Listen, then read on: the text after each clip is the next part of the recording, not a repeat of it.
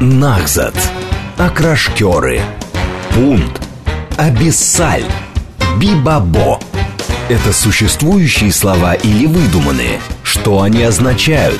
И чего еще мы не знаем о родном языке? Авторская программа Евгении Фоминой «Русский язык». Говорит Москва, говорит правильно. Программа предназначена для лиц старше 16 лет. 12.06. Русский язык на радио говорит Москва. Меня зовут Евгения Фомина. Я рада вас приветствовать. Это прямой эфир. Я сегодня не одна. У меня сегодня прекрасный гость. Буквально за минуту до эфира выяснился потрясающий факт про Марию Аксенову. Мария Аксенова, автор книги «Невероятный русский», лауреат премии президента России в области образования, издатель энциклопедии для детей «Аванта Плюс» и автор телепрограммы о русском языке. Мария, здравствуйте. Здравствуйте, здравствуйте, Евгения, здравствуйте, радиослушатели. Рада сегодня говорить о языке, об энциклопедии, об энциклопедии. Самое главное, конечно, про энциклопедию. Я в таком восторге. Это была моя самая-самая любимая энциклопедия. Мне родители... Друзья, можете себе представить, конечно, какой же я ужасный скучный человек, что мне родители на все праздники дарили энциклопедию. Это было очень круто, она прям восхитительная, ну, я нет, в восторге. Нет, она была не скучная, поэтому вы не скучный человек. Вообще, я так посчитала, что полтора поколения выросло на этой энциклопедии. Но, честно говоря, я и сама на ней росла, сама писала, сама росла. Мы же ее начали еще студентами были, поэтому, э, как сказать, мы и много нового узнавали, и когда с учеными общались очень, ну, сами, да. сама редакция обогащалась. Вот, но вообще я очень люблю у меня в детстве была кличка «Киножурнал. Хочу все знать». Какая прелесть. Да-да-да, поэтому, в общем, неудивительно, что я занялась энциклопедией, неудивительно, что я начала писать книги и телепрограммы снимать про русский язык, потому что вот это вот что-то узнать новое, добыть какую-то информацию, которой раньше не было, и это прям моя страсть. Ну вот, собственно, про русский язык будем здесь говорить, хотя про энциклопедию, конечно, тоже очень интересно. А, наши координаты, кстати, для наших слушателей. СМС-портал плюс семь девятьсот двадцать пять четыре восьмерки девяносто четыре восемь. Телеграмм для ваших ваших сообщений. Говорит МСК латиницей в одно слово. И прямой эфир 7373948. Еще у нас идет трансляция на нашем YouTube-канале, в нашем Telegram-канале и в нашей группе ВКонтакте. Вы можете к нам везде присоединиться. Женя Варкунов ее ведет. Спасибо ему за это большое. Вот. А, по поводу русского языка. Вот мы с вами начали, когда только познакомились еще вот перед эфиром, а, с того, что почему вообще мы так зациклены на грамотности? Ну, то есть, казалось бы, странный вопрос для программы «Русский язык». Значит, зачем бы тогда мы существовали? Но, тем не менее, это же действительно для нас, для всех очень важно, для многих. Вот. Почему? Я как раз хотела сказать об этом, что почему-то э, разговор о русском языке в итоге сводится к грамотности. Но я, например, категорически против, потому что, э, ну, что волнует меня лично, mm-hmm. да, что идет процесс глобализации у нас уже очень много вот этих англицизмов, особенно в офисах международных компаний, которые да. говорят и на русском, и на английском. Исчезают языки. Исчез язык на Камчатке какой-то вот там лет не знаю, 10 назад умерла последняя носительница, исчез коми-пермяцкий и так далее. Языки исчезают. Да, конечно, русский язык, много носителей, большая группа населения, не помню по количеству носителей, шестой, что ли, язык в мире – ну, то есть там французский, немецкий, э, испанский, разумеется, русский, ну, китайский, да. хинди, арабский, то есть, ну, это такие языки, которым вроде вымирания не грозит. Ну уж русскому-то он, казалось но, бы. Но это сейчас, а через 200 лет. Русский язык существует тысячи лет. Ну так, но посмотрите, ну, понятно, что он видоизменяется. Но посмотрите, как он изменился. Я да, была, как любой другой. Я была в Переславле-Залесском, э, смотрела письма, которые Петр I писал своей маме. Но это практически невозможно прочитать. Конечно. Это, это другой почерк, это другие слова. Он называет себя Петрушка. Но сейчас, в 21 веке, никому, никакому Петру не придет в голову назвать себя Петрушка. Вот. А язык очень изменяется мы на это не можем повлиять, потому что язык живой организм. Считается, да, можно что... только любоваться, наблюдать. Э, вот по поводу любоваться сейчас скажу больше. Вот, считается, что эсперанто не прижился и не вошел в обиход, потому что его создатель завещал ничего не меняйте. Угу. А язык должен меняться потому Конечно. что он отражает жизнь. Ну, там всякие неологизмы типа «человейники». Это же отражает нашу жизнь. Как да. построили человейник, вот в язык и вошло такое слово. Или, вот Пушкин писал, да, но панталоны, фраг, жилет, всех этих слов на русском нет. Пришли эти предметы, вместе с ними пришли слова в русский язык. Угу. А Так вот же, как теперь... когда ушли предметы, слова тоже слова ушли, ушли, то, что мы называем Кстати. Да-да-да. Тоже, э, те слова, которые, опять же, тот же Петр I привнес вместе с кораблестроением, что-то из них две трети, по-моему, больше не употребляются. Но по поводу любоваться. Для того, чтобы по-настоящему чем-то любоваться и наслаждаться, надо это хорошо знать. Ну, к примеру, гол как сокол. Ну почему сокол? Сокол такая оперенная птица, любимица русских царей. Брали подать голубями на корм соколам. Почему гол-то как сокол? Хороший вопрос, кстати говоря. Да потому что сокол – это стеновидное орудие. На таких цепях подвешена голая палка, которая, значит, как сказать, используют в военных действиях, пробивают Что-то вроде стены. тарана. Что-то вроде тарана. И получается, что если мы не знаем, что сокол и сокол разные вещи, как мы будем этим наслаждаться? Нам говорят, гол как сокол. И у нас в голове никакого образа не возникает, если мы не знаем историю поговорки. Или сирота казанская. А почему, к примеру, не Калужская да. или не Тверская? Вот. А эта история была от завоевания Казани, когда э, ханы плакались на свою тяжелую жизнь и просили скидку на налоги ну, тогда это называлось не налоги, тогда это называлось там подать или mm-hmm. как там. Вот, опять же, э, там, слезы крокодиловые. Если не знать, что у крокодила слезы, они не от эмоций, а от просто выведения соли, то ты не понимаешь, почему крокодиловые слезы никого не трогают. А поэтому я-то как раз не за то, чтобы биться за последнюю запятую. При том, что я пишу запятые во всех смс-ках, в WhatsApp-сообщениях, и иногда, когда мне пишут без знаков препинания, я не сразу понимаю, что человек хотел сказать.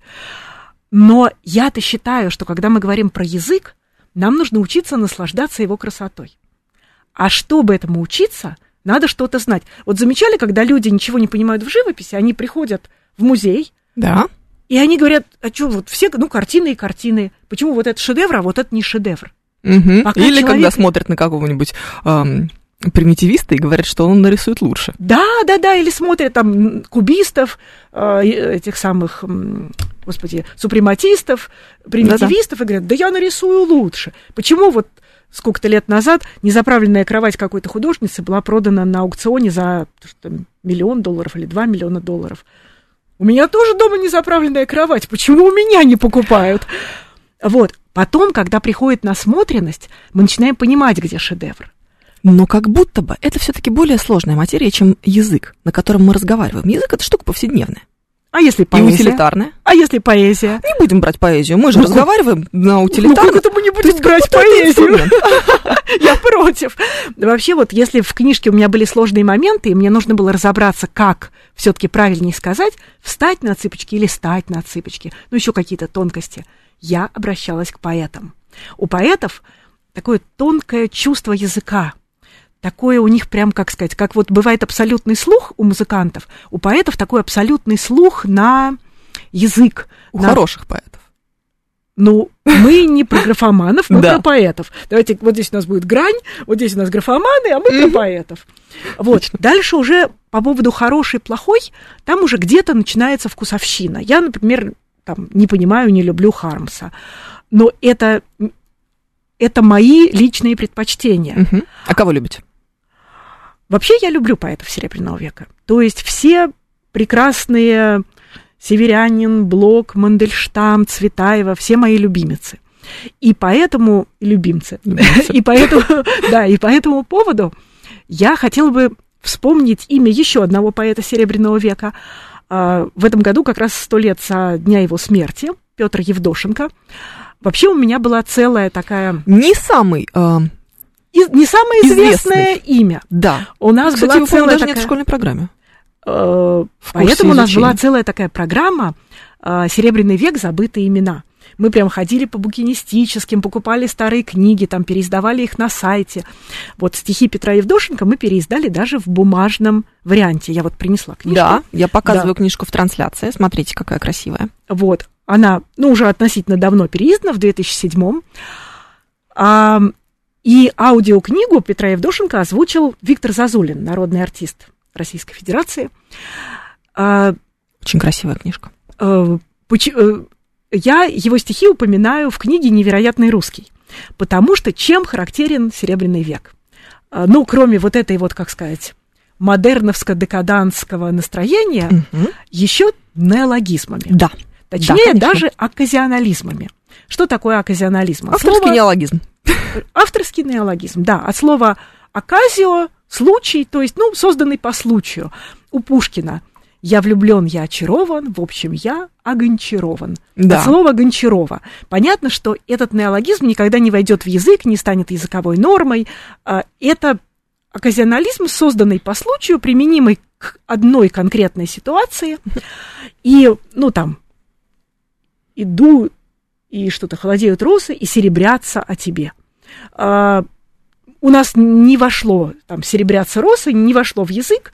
Это оказионализм то ли северянина, то ли... Ну, слово «серебриться» у нас существует. Ну хорошо, жемчужу города в свои сонеты. Но здесь да. Вот это северянин. Да. А так серебриться-то нормально. Хорошо, колокольчик среброзвонный. Среброзвонный красиво. Красиво. Есенин придумал, но тоже мы не говорим среброзвонный. Мне больше всего нравится Цветаева. Серебряно мне петь. Мы додумали, что петь можно только, что петь может быть легко, приятно. А оказывается, мне может быть серебряно. Очень образно. Очень образно. А вы говорите, не будем брать поэзию. А что ж тогда брать? Так вот, возвращаемся к Евдошенко. Да. У него в одном стихотворении семь оказионализмов. Вообще, если прочитать это стихотворение, это сразу видно, что это Серебряный век, это двадцатые годы. В плену тел на стеблях белых пальцев сияльных люстр какое-то слияние. Ну, то есть это прям вот настолько характерно для Серебряного века, что это невозможно не брать просто. Поэтому вы решили вот как раз э, Серебряным веком больше заниматься? Вот именно в качестве примеров э, для Нет, нет, книг. у меня примеры, ну, у меня разобраны поговорки, mm-hmm. у меня разобраны говоры, что вот мы, ну, нормой считается московский говор, да, мы грибы собираем в лесу, а если бы был какой-нибудь смоленский, то мы в лясу бы собирали грибы. А, мы Эм, ну, то есть вот разница там московского и питерского, эм, ну, можно сказать, говора, да, отдельная глава у меня в книге, э, много что разбираем, но когда Сейчас мы все говорим... будут приводить в пример Бадлон, этот бедный несчастный поребрик. Эм, Хотя у них там есть гораздо более а интересные вот белый вещи. хлеб нельзя сказать по-питерски, надо сказать булка, либо черный хлеб. Очень странные люди в этом Питере, конечно. Какая булка? Булка это да, булка это сладкая булка, да. по нашим московским понятиям. Вот, но нормой, э, театральной нормой языка считается московский говор. То есть даже актеры питерских театров говорят на московском говоре. То есть это литературная норма. Но ведь она сейчас стала такой. Когда Питер был столицей, так питерское произношение было более не уверена, так скажем. Не уверена. Вот нужно тогда покопаться вот это в вот, разли, э, вот это различие, по сути, между питерским произношением и московским произношением, оно же ведь э, очень характерно с точки зрения даже не изучения языка, а с точки зрения культурологической, так скажем. И исторической. И исторической. Потому что в Москве это живой язык, который формировали его носители. В Питере был книжный язык, там было много иностранцев, приглашенных архитекторов, кораблестроителей, инженеров и так далее. И они учили русский язык по книгам. Поэтому произношение немножечко такое чопорное и неживое. А именно поэтому московский говор выбран э, литературной нормой, потому что он как бы родной, он носителями языка сформированный. Но помните, более в совет... естественный. Более естественный. Помните, в советское время самый чистый язык был у прибалтийских республик. А, тоже они говорили чисто, они писали всегда грамотнее, чем ну, в среднем по России – и такое у них прям было, ну, какое-то очень чистое произношение. Оно не такое было чопорное, как в Питере, но очень чистое. Было прям вот приятно. Уху приятно. Вот опять же, как мы определяем, что уху приятно, а что нет? А у кого какое ухо? Вот знаете, мое любимое. Программа выходит, уже страшно сказать, сколько. Вот сколько радиостанций, говорит Москва, существует, столько выходит программа. Мне кажется, что у меня ни один эфир не обходится без вопроса, какого черта мы склоняем Марьина. Хотя да, ведь... да, да. Или там кофе, кофе. Почему же кофе он? Потому что был кофе. Да. Изначально, когда пришел Я каждый язык, эфире рассказываю историю. Да, но просто нас в школе учили, что потому что кофе напиток. Ну, Какая это фигня. глупость, господи. Какао тоже напиток, но какао уже среднего рода. Более того, у нас существует правило, согласно которому неодушевленные, несклоняемые заимствования приходят в русский язык в категории среднего рода. Вот, но был кофе, Да. и так исторически, в общем, На он- черном кофе пахучий тонкий пар, камина красного тяжелый зимний жар у Анны Андреевны. Да, вот у нее был кофе. Кстати, а довольно любопытный еще процесс самого кофе существования в языке. Он был то кофе, то кофей. да, да, он был, как было два варианта, а потом вообще они решили не выяснять тонкости и сделать кофе, Ни к просто чему, да. обрезать. Хотя кстати- у Бунина, кстати, кофе среднего рода. Встречали? Наверняка Нет, встречали. не встречала у Бунина, Бунина. пожалуйста, в его рассказе, который называется «Пароход Саратов», это из цикла «Темные аллеи», эм, у него кофе среднего рода, там что-то, значит, он говорит, эм, это какая-то ситуация вечериночки, так это назовем. А, значит, а, они пили бенедиктин, это какое-то что-то вроде лик- ликера, как я понимаю. В общем, курили очень много. Турецкое кофе у него там при- присутствует. Пожалуйста. Ну, Пароход Саратов. Ван Ну. Ну, потому что английский кофе, а турецкое кофе. Тоже как вариант. Почему бы и нет? Да. Это шутка была. Вот. Но Если вообще- в школе учили, что кофе мужского рода, тогда почему он стал вдруг среднего? Возмущается наш любимый пурист Евгений 135. Ну, потому что э, язык идет за своими носителями. Ли- э, филологи фиксируют, фиксируют то, что говорит абсолютное большинство грамотного населения. Ну, вот, например, слово фольга на самом деле надо произносить как фольга. Словари до сих пор допускают только вариант фольга. Но абсолютное большинство грамотного населения говорит фольга. И уже пора менять словарь. Конечно. Ну, же так, самое- кстати, прям в од- однажды в прям, прям в прямом эфире э, программы «Русский язык» мы с Владимиром Пахомовым поменяли ударение в слове «харасмент» И на сайте э, Грамоты.ру, потому что у него, это главный редактор э, Грамоты.ру, Владимир Пахомов, Ага. вы знаете, конечно же, да, и вот э, у них почему-то стояло «харасмент». Ну, это, видимо, от английского. Да, но- изначально, да. Но мы, Но ж- мы все мы говорим говорим «харассмент». харассмент, Да, конечно. и вот прям в прямом эфире эта смена произошла. Ну, круто. Потому что прям- мы можем, можем Да. себе позволить. Вот, когда говорят, ах, реформа русского языка, как ужасно. Но язык нельзя реформировать, нельзя. Кстати, русское словесное ударение дает нам вариант фольга. Пожалуйста, Майя Вот. Владимир Назарова уже дает, Очень а это хорошо. уже давно было, кстати. Очень Да, хорошо. орфографический словарь говорит фольга и дает э, норму фольга как устаревшую. Ну, круто, потому что Да. когда я начинала заниматься, и вот мы начинали снимать телепрограммы, было только фольга. Вот видите, мы фиксируем. Фиксируем изменения в языке, потому что язык живой.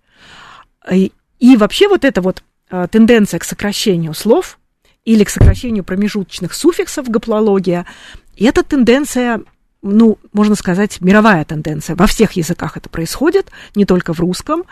А, ну, там, наверное, все знают, что открытка – это открытое письмо изначально.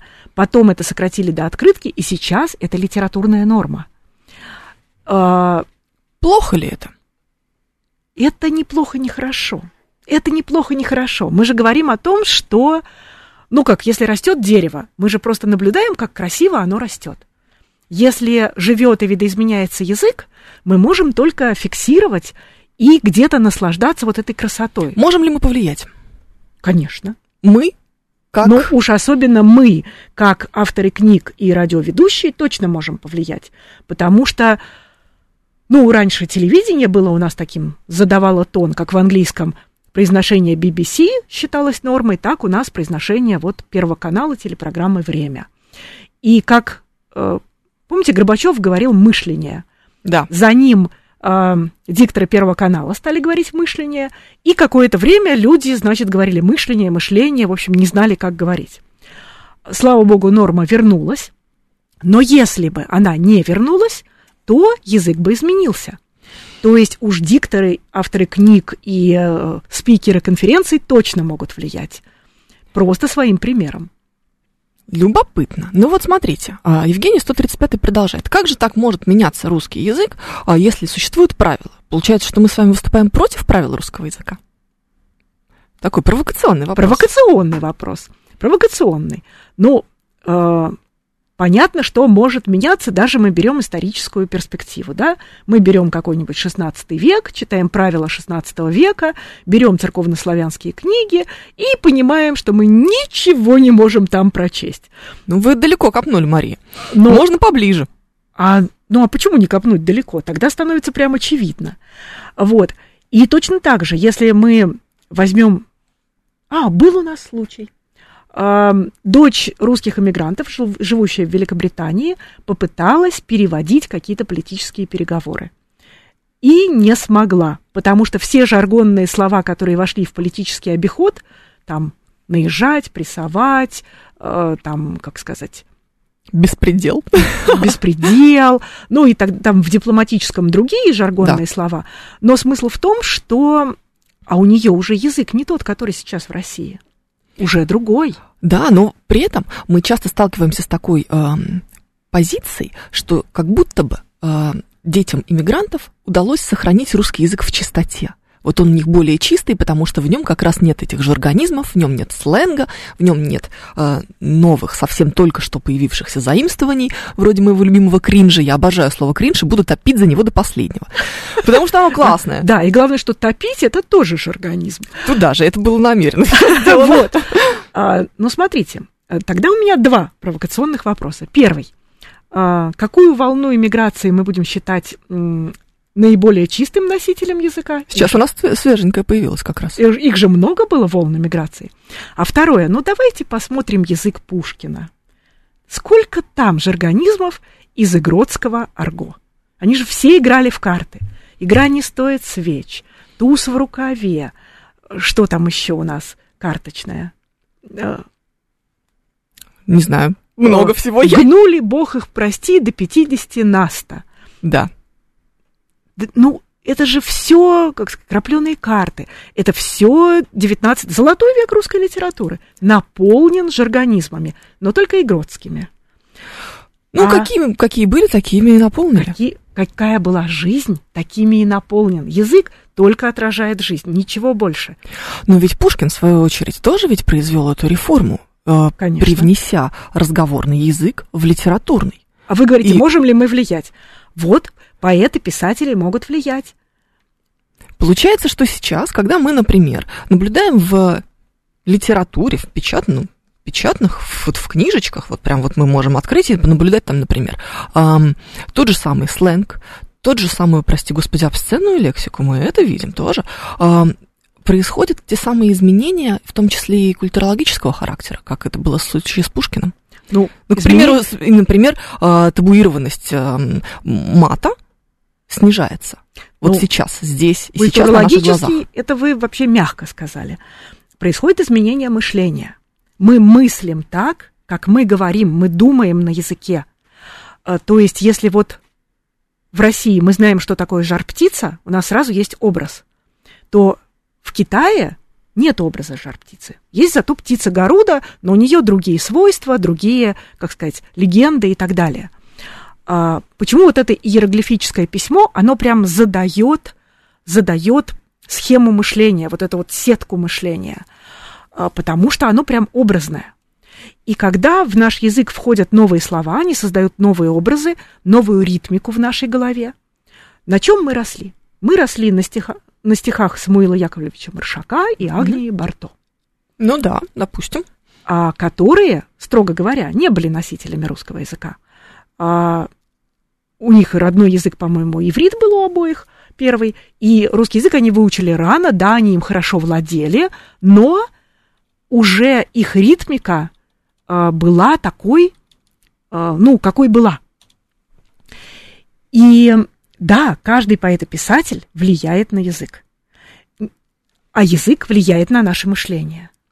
Соответственно, когда с политической трибуны звучит слово «беспредел», это же дает нам очень много, даже я не знаю, как сказать, позволений, ассоциаций. Это по-другому структурирует нас, наш мир. А когда появилась теория вероятности, и появились вот эти вот что скорость света – это максимальная скорость, вот это вот луч, мысленный эксперимент, когда он на луче летел навстречу сам себе. И это поменяло нашу картину мира, это поменяло наш язык и мышления. Любопытно, очень интересно. Друзья, мы продолжим после выпуска новостей. У нас сегодня в гостях Мария Аксенова, автор книги «Невероятный русский», лауреат премии президента России в области образования, издатель энциклопедии для детей «Аванта Плюс», моей любимой, автор телепрограммы о русском языке. Продолжим через пару минут. Нахзат. Окрашкеры. Пункт. Абиссаль Бибабо. Это существующие слова или выдуманные? Что они означают? И чего еще мы не знаем о родном языке? Авторская программа Евгении Фоминой «Русский язык». Говорит Москва, говорит правильно. 12.36. Мы продолжаем русский язык на радио «Говорит Москва». Евгения Фомина, это я. И сегодня у нас в гостях Мария Аксенова. Мы общаемся с ней. Это автор книги «Невероятный русский». Мне очень нравится, что здесь написано прямо на обложке, говорим и пишем правильно. Показываю сейчас нашу трансляцию, эту книгу, она классная и замечательная. Наши координаты, смс-портал, плюс семь девятьсот двадцать пять четыре восьмерки девяносто четыре восемь. Говорит МСК-бот латиницей в одно слово. Это мы в Телеграме, семь три семь три девяносто четыре восемь, телефон прямого эфира. Еще у нас идет трансляция в нашем Телеграм-канале, на нашем YouTube-канале и в нашей группе ВКонтакте. А, кстати, нашу трансляцию, Мария, смотрите, пишет Ольга Минина, что язык это живая структура, живой организм, а некоторые даже рассматривают его как вирус, который способен изменяться и адаптироваться. Язык это вирус, некрасиво. Некрасиво, но красиво. Потому что, да, он на нас влияет. Мы влияем на него, а он влияет на нас. Это правда. Язык прям как отдельный организм. Да, я, кстати, думаю, что э, и не только я, но еще наши слушатели полагают, что все-таки Самуил Маршак и Агния Львовна, они у нас по, на иврите, а, наверное, на идише говорили. Может быть, я тоже думаю, что да. на идише, скорее да. всего. Да. Ну, имеется в виду мысль моя была в том, да, что да, да. русский не родной. Но мы должны поправиться, не просто так же нам Обязательно. пишут. Оби... А, очень хорошо. Это хорошо, когда нас я поправляют, я очень... люблю. Вот, и я люблю. Потому что, когда люди пишут о том, что я допустила неточность, значит, они слушали внимательно, значит, они читали и разбирались. Мне очень нравится. Да. Мы тут с вами во время перерыва обсуждали а, падежи, в частности, различные тонкости и всякие да, дополнительные да, значения, которые бывают а, у падежей, которые сейчас уходят. А вы сказали, что вы про падежи очень любите рассуждать. Ну, рассуждайте. Давайте сначала мы там, склоняется ли Кемерова, почему мы О, склоняем боже. Бирюлева, вот. Потому что это правильно. И, да, и даже не потому, что помнит вся Россия про День Бородина, а потому что, ну, хорошо, вот сейчас норма склонять, ну, давайте будем склонять. Это не так важно давайте лучше потратим время не на то, чтобы как а вот пол лимона и пол апельсина, а вот склоняется ли Кемерова. Давайте лучше прочитаем еще одно стихотворение Серебряного века. Это будет полезнее Это... для нашего знания языка, чем и полезнее, знание и насмотренность, и мы сможем лучше его чувствовать. А, да, ну, правила языка меняются, да. Еще в моем детстве говорили в городе Москва, сейчас говорят в городе Москве, ну и бог с ним, давайте Хотя это, кстати, не изменение, на самом деле. Это просто почему-то люди говорили в городе Москва. Ну, что да, да довольно нет, странно. Кажется, мне кажется, в документах писалось. В документах может писаться все что вот. угодно. Там у нас и президент с большой буквы постоянно фигурирует в документах. Ну, президент, да, да ну, понятно, большой, что мы... с большой буквы. Ну, и буква Ё раньше не писалась в названиях улиц, сейчас пишется. Это прекрасно. Мы за букву Ё очень здесь выступаем. И я за букву Ё, я Аксенова, куда деваться. Вот. А, но, опять же, давайте на неважные правила не будем уделять так много, что ли, своих сил. Давайте лучше их направим на то, чтобы повысить свое чувствование языка, почитаем литературу классическую. А стихи, как же нам Гоголя. определить, что есть важное правило, а что не важное? Ну, смотрите. Правил много. Мне кажется, смысловые важные. Смысловые есть, это какие? Ну вот даже вот мы с вами в перерыве разбирали мой брат Иван.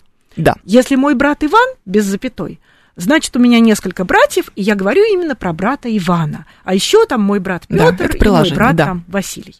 А если мой брат запятая Иван, это уже уточнение. Это уточнение, значит мой брат, брат у меня один, и вот мой брат, которого зовут Иван, то-то, то-то, то-то. Здесь запятая смысловая. Вот ее интересно понять. Или интересно посмотреть то, что как-то вот исторически пришло, то, что дает нам отсылку к тому, откуда пришло слово или выражение. Вот это да, это важно.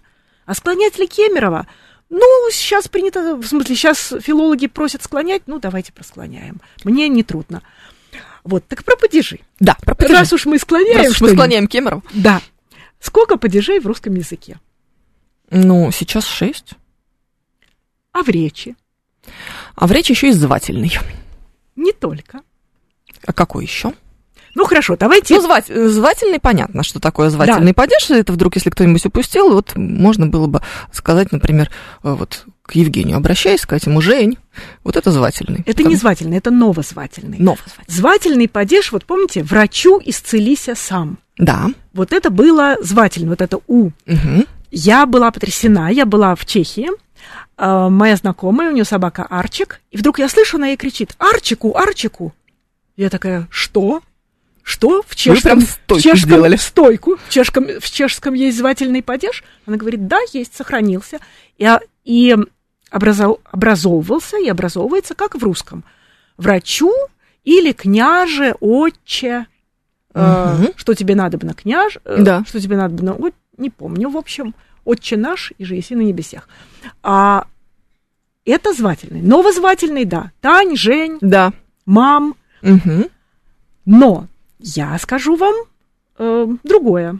Вот каждую телепрограмму я заканчивала фразой «И никогда не теряйте дара речи». А если я потерял, то что? А это в зависимости от того, что или чего. Одушевленное Нет, нет, оно у вас или Вот- неодушевленное? Нет, нет, вот про дар речи. Вы потеряли дар речи. Я потерял дар речи, я не теряю дара речи. С одним глаголом одно существительное дает два разных падежа, Потому что у нас Почему? отрицание. потому что это лишительный падеж. С, Лишительный. бу- с, м, с не, то есть не теряйте, не забывайте своих вещей, хотя сейчас говорят, не забывайте свои вещи. А, лишительный падеж дает нам другое окончание. Хорошо, вы мне скажете, нет, вот это устаревшее. Хорошо. Ам, возьмем слово лес. Так, Рассказать можно о чем? Олеся А погулять? в лесу. А какой падеж? Хм, и там, и там, казалось бы, И предложный. там, и там, казалось бы, предложный, но язык так не работает. И Один падеж, одно окончание. Это что за множественность такая? Потому что в лесу это Местный местный, падеж. Местный падеж. Есть такое предположение. Ну, вообще, а, у меня есть одна из моих очень любимых книг. а, Журфак МГУ ее выпускал в свое время словарь грамматических вариаций русского языка.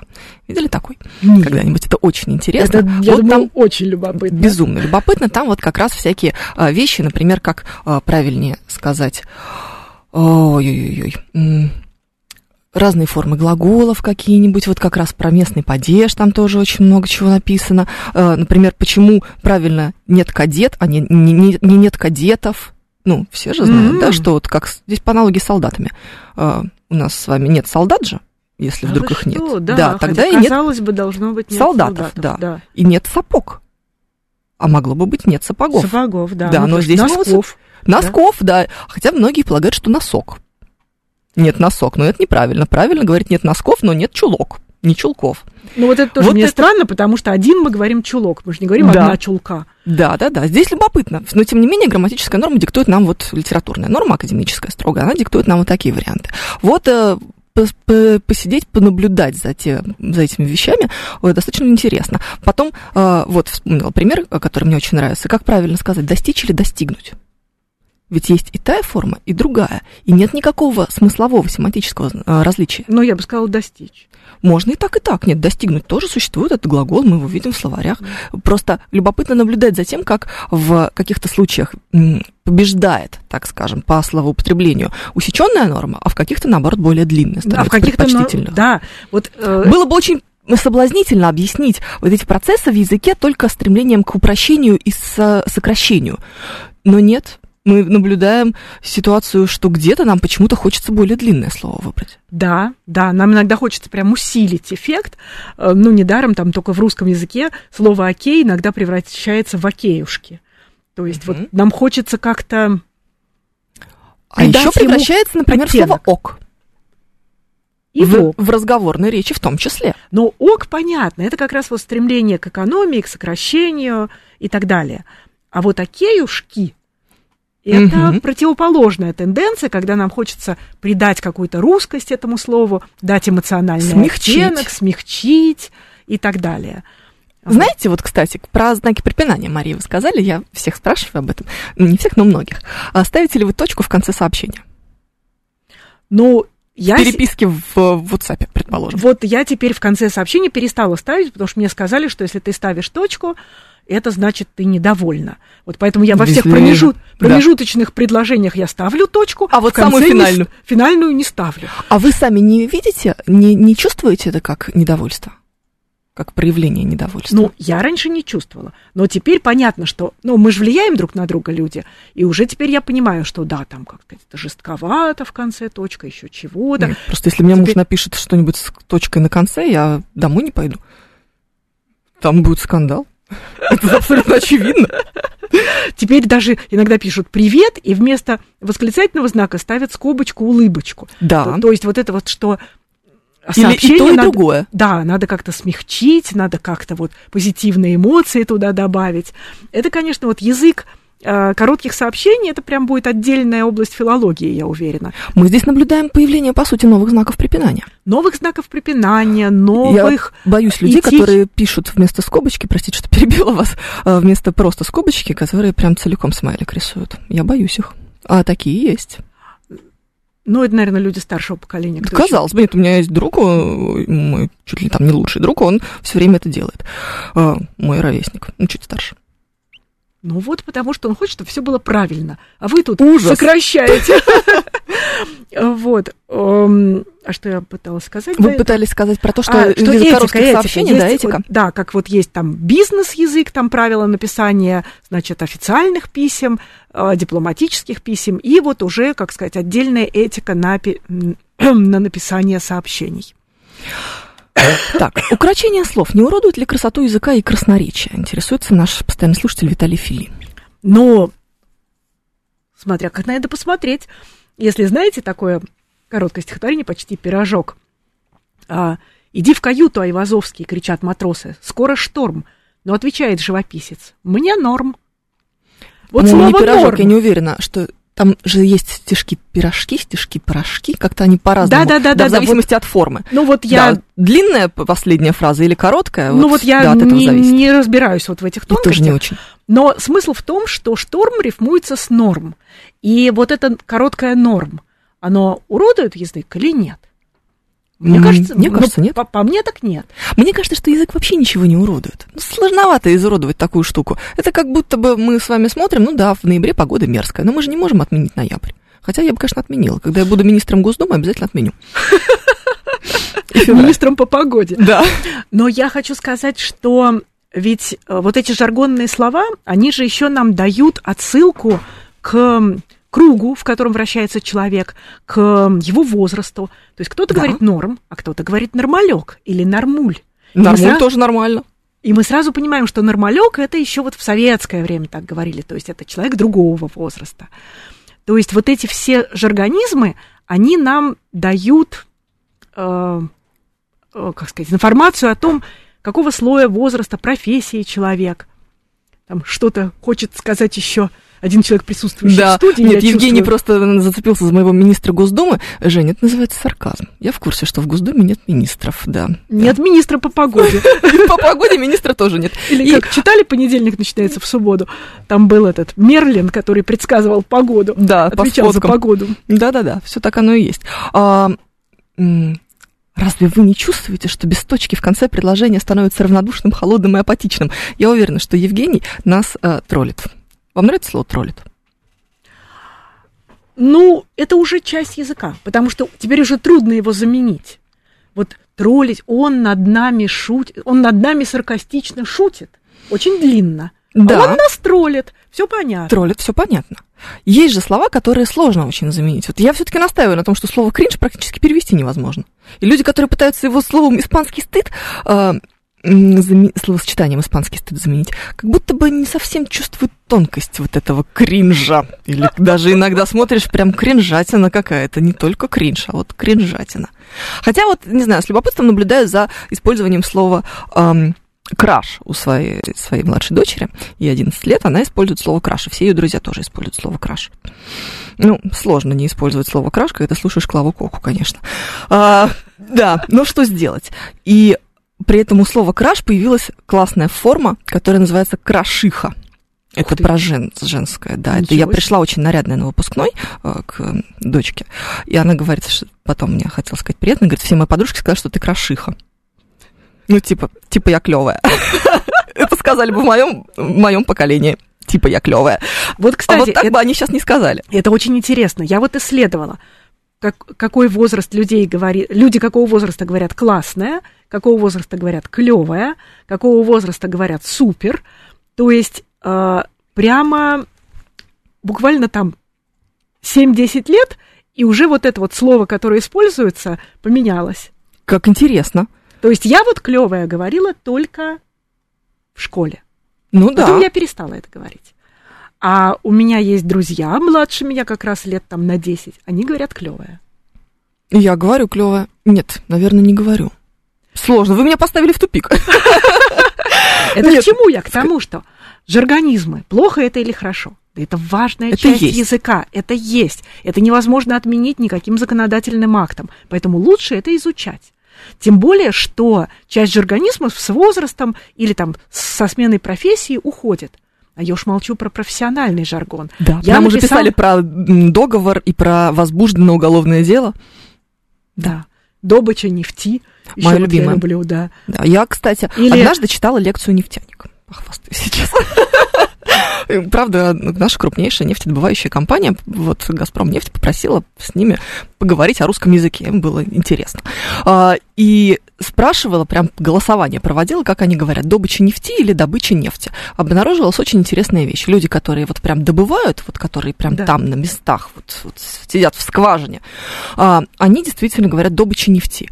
А вот менеджеры, которые уже в скважине не сидят, они из нее вылезли и уже сидят в э, роскошном кабинете с дубовыми панелями где-нибудь в столице нашей Родины, вот они уже от этого отходят.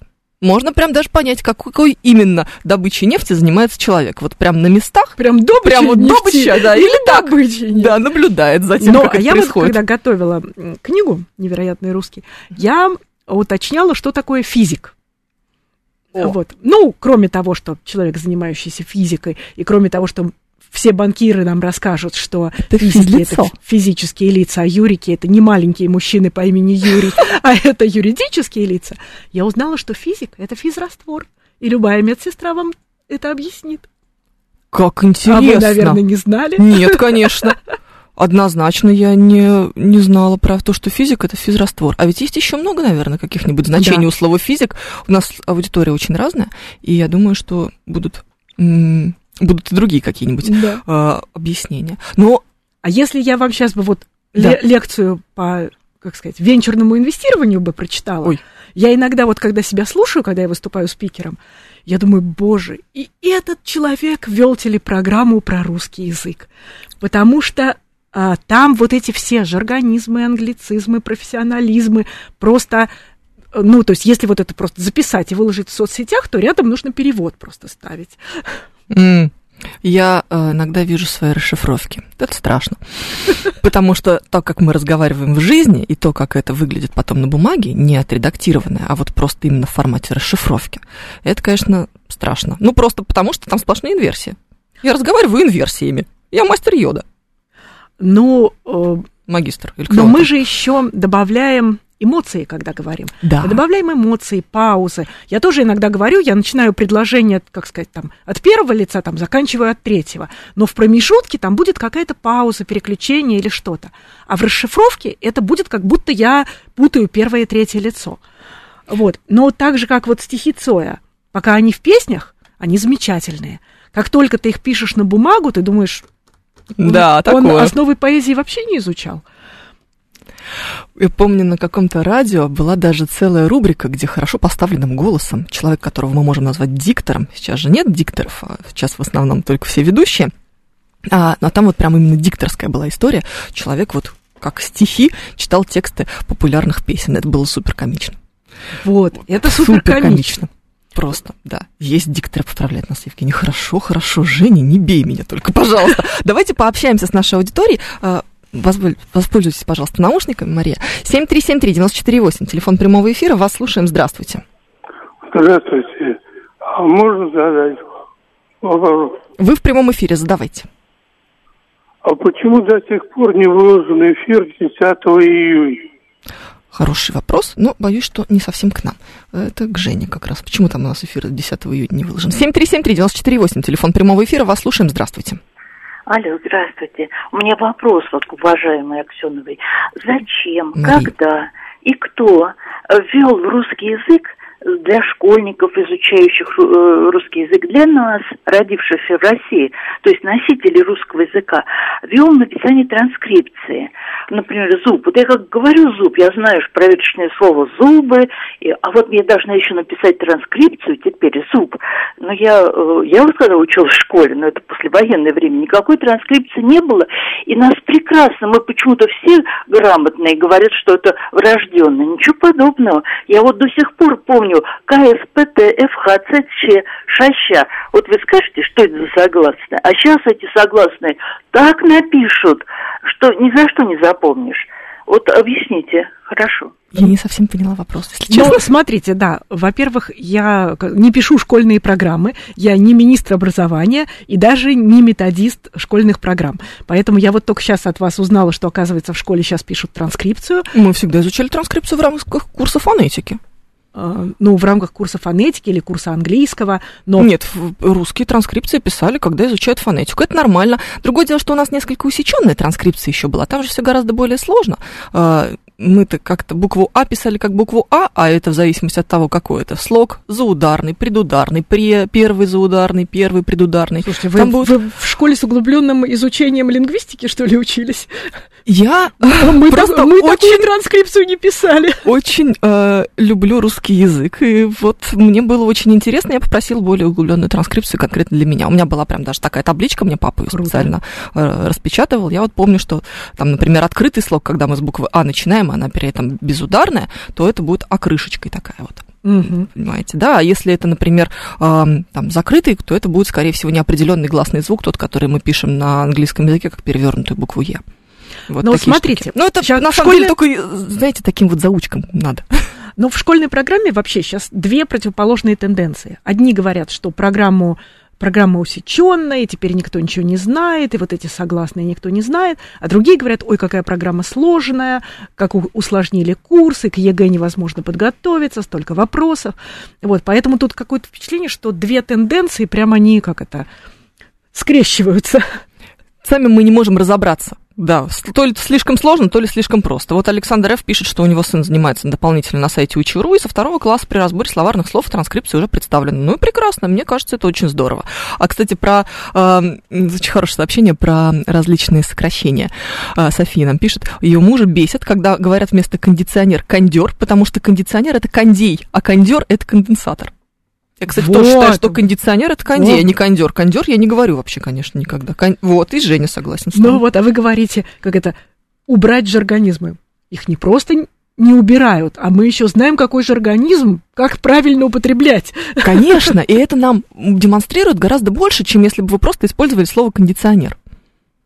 А вот люди, кстати, которые им торгуют, используют, например, вариант кондишн. Я такое тоже слышала. Ну да, я никогда не говорю кондей. Но вот какие-то слова, мне вот кажется, ну, мне не нравится. Мне не нравится очень много чего. Это вот то, о чем мы говорим, про режет слух. Но единственная ситуация, в которую которую, как мне кажется, нужно здесь принять, это просто не использовать. Мы не можем друг другу запретить говорить слова, которые нам не нравятся. Вы не можете запретить мне говорить кондей, а я не могу уговорить заставить вас, меня заставить говорить. вас говорить слово, не говорить слово вкусняшка. Я ненавижу слово вкусняшка. Я прям просто убиваю. А я не люблю слово словить. Ну, нет такого слова в русском языке. Словить? Словить в каком значении? Словить ну, только и... кайф можно. Но это какое-то, знаете, ну, вот, что-то Ну, инсайт еще словила инсайт. Вот, я прям, мне дурно, хотя моя партнер вот по консалтинговому бизнесу так говорит. Я вынуждена с этим мириться. Не буду же я каждый раз, раз ей говорить, нет, ты не словила, ты поймала. Ну нет, это уже тоже, а, по сути, не ошибка, а вот действительно а, жаргон. Но это уже такой, да, это просторечие, которое сейчас уже вот прям врывается, врывается в язык. Я сопротивляюсь. Как это, можем ли мы влиять? Вот я влияю. Как в рамках своих возможностей. Спасибо, мне было безумно интересно. А вы придете еще? Конечно. Отлично, все, договорились. Мария Аксенова, автор книги «Невероятный русский», лауреат премии президента России в области образования, издатель энциклопедии для детей «Аванта Плюс», это отдельная моя любовь, автор телепрограммы о русском языке, сегодня была у нас в эфире. Это было очень здорово. Спасибо вам огромное. Приходите еще. Спасибо. А, меня зовут Евгения Фомина в русском языке. Через неделю. Пока.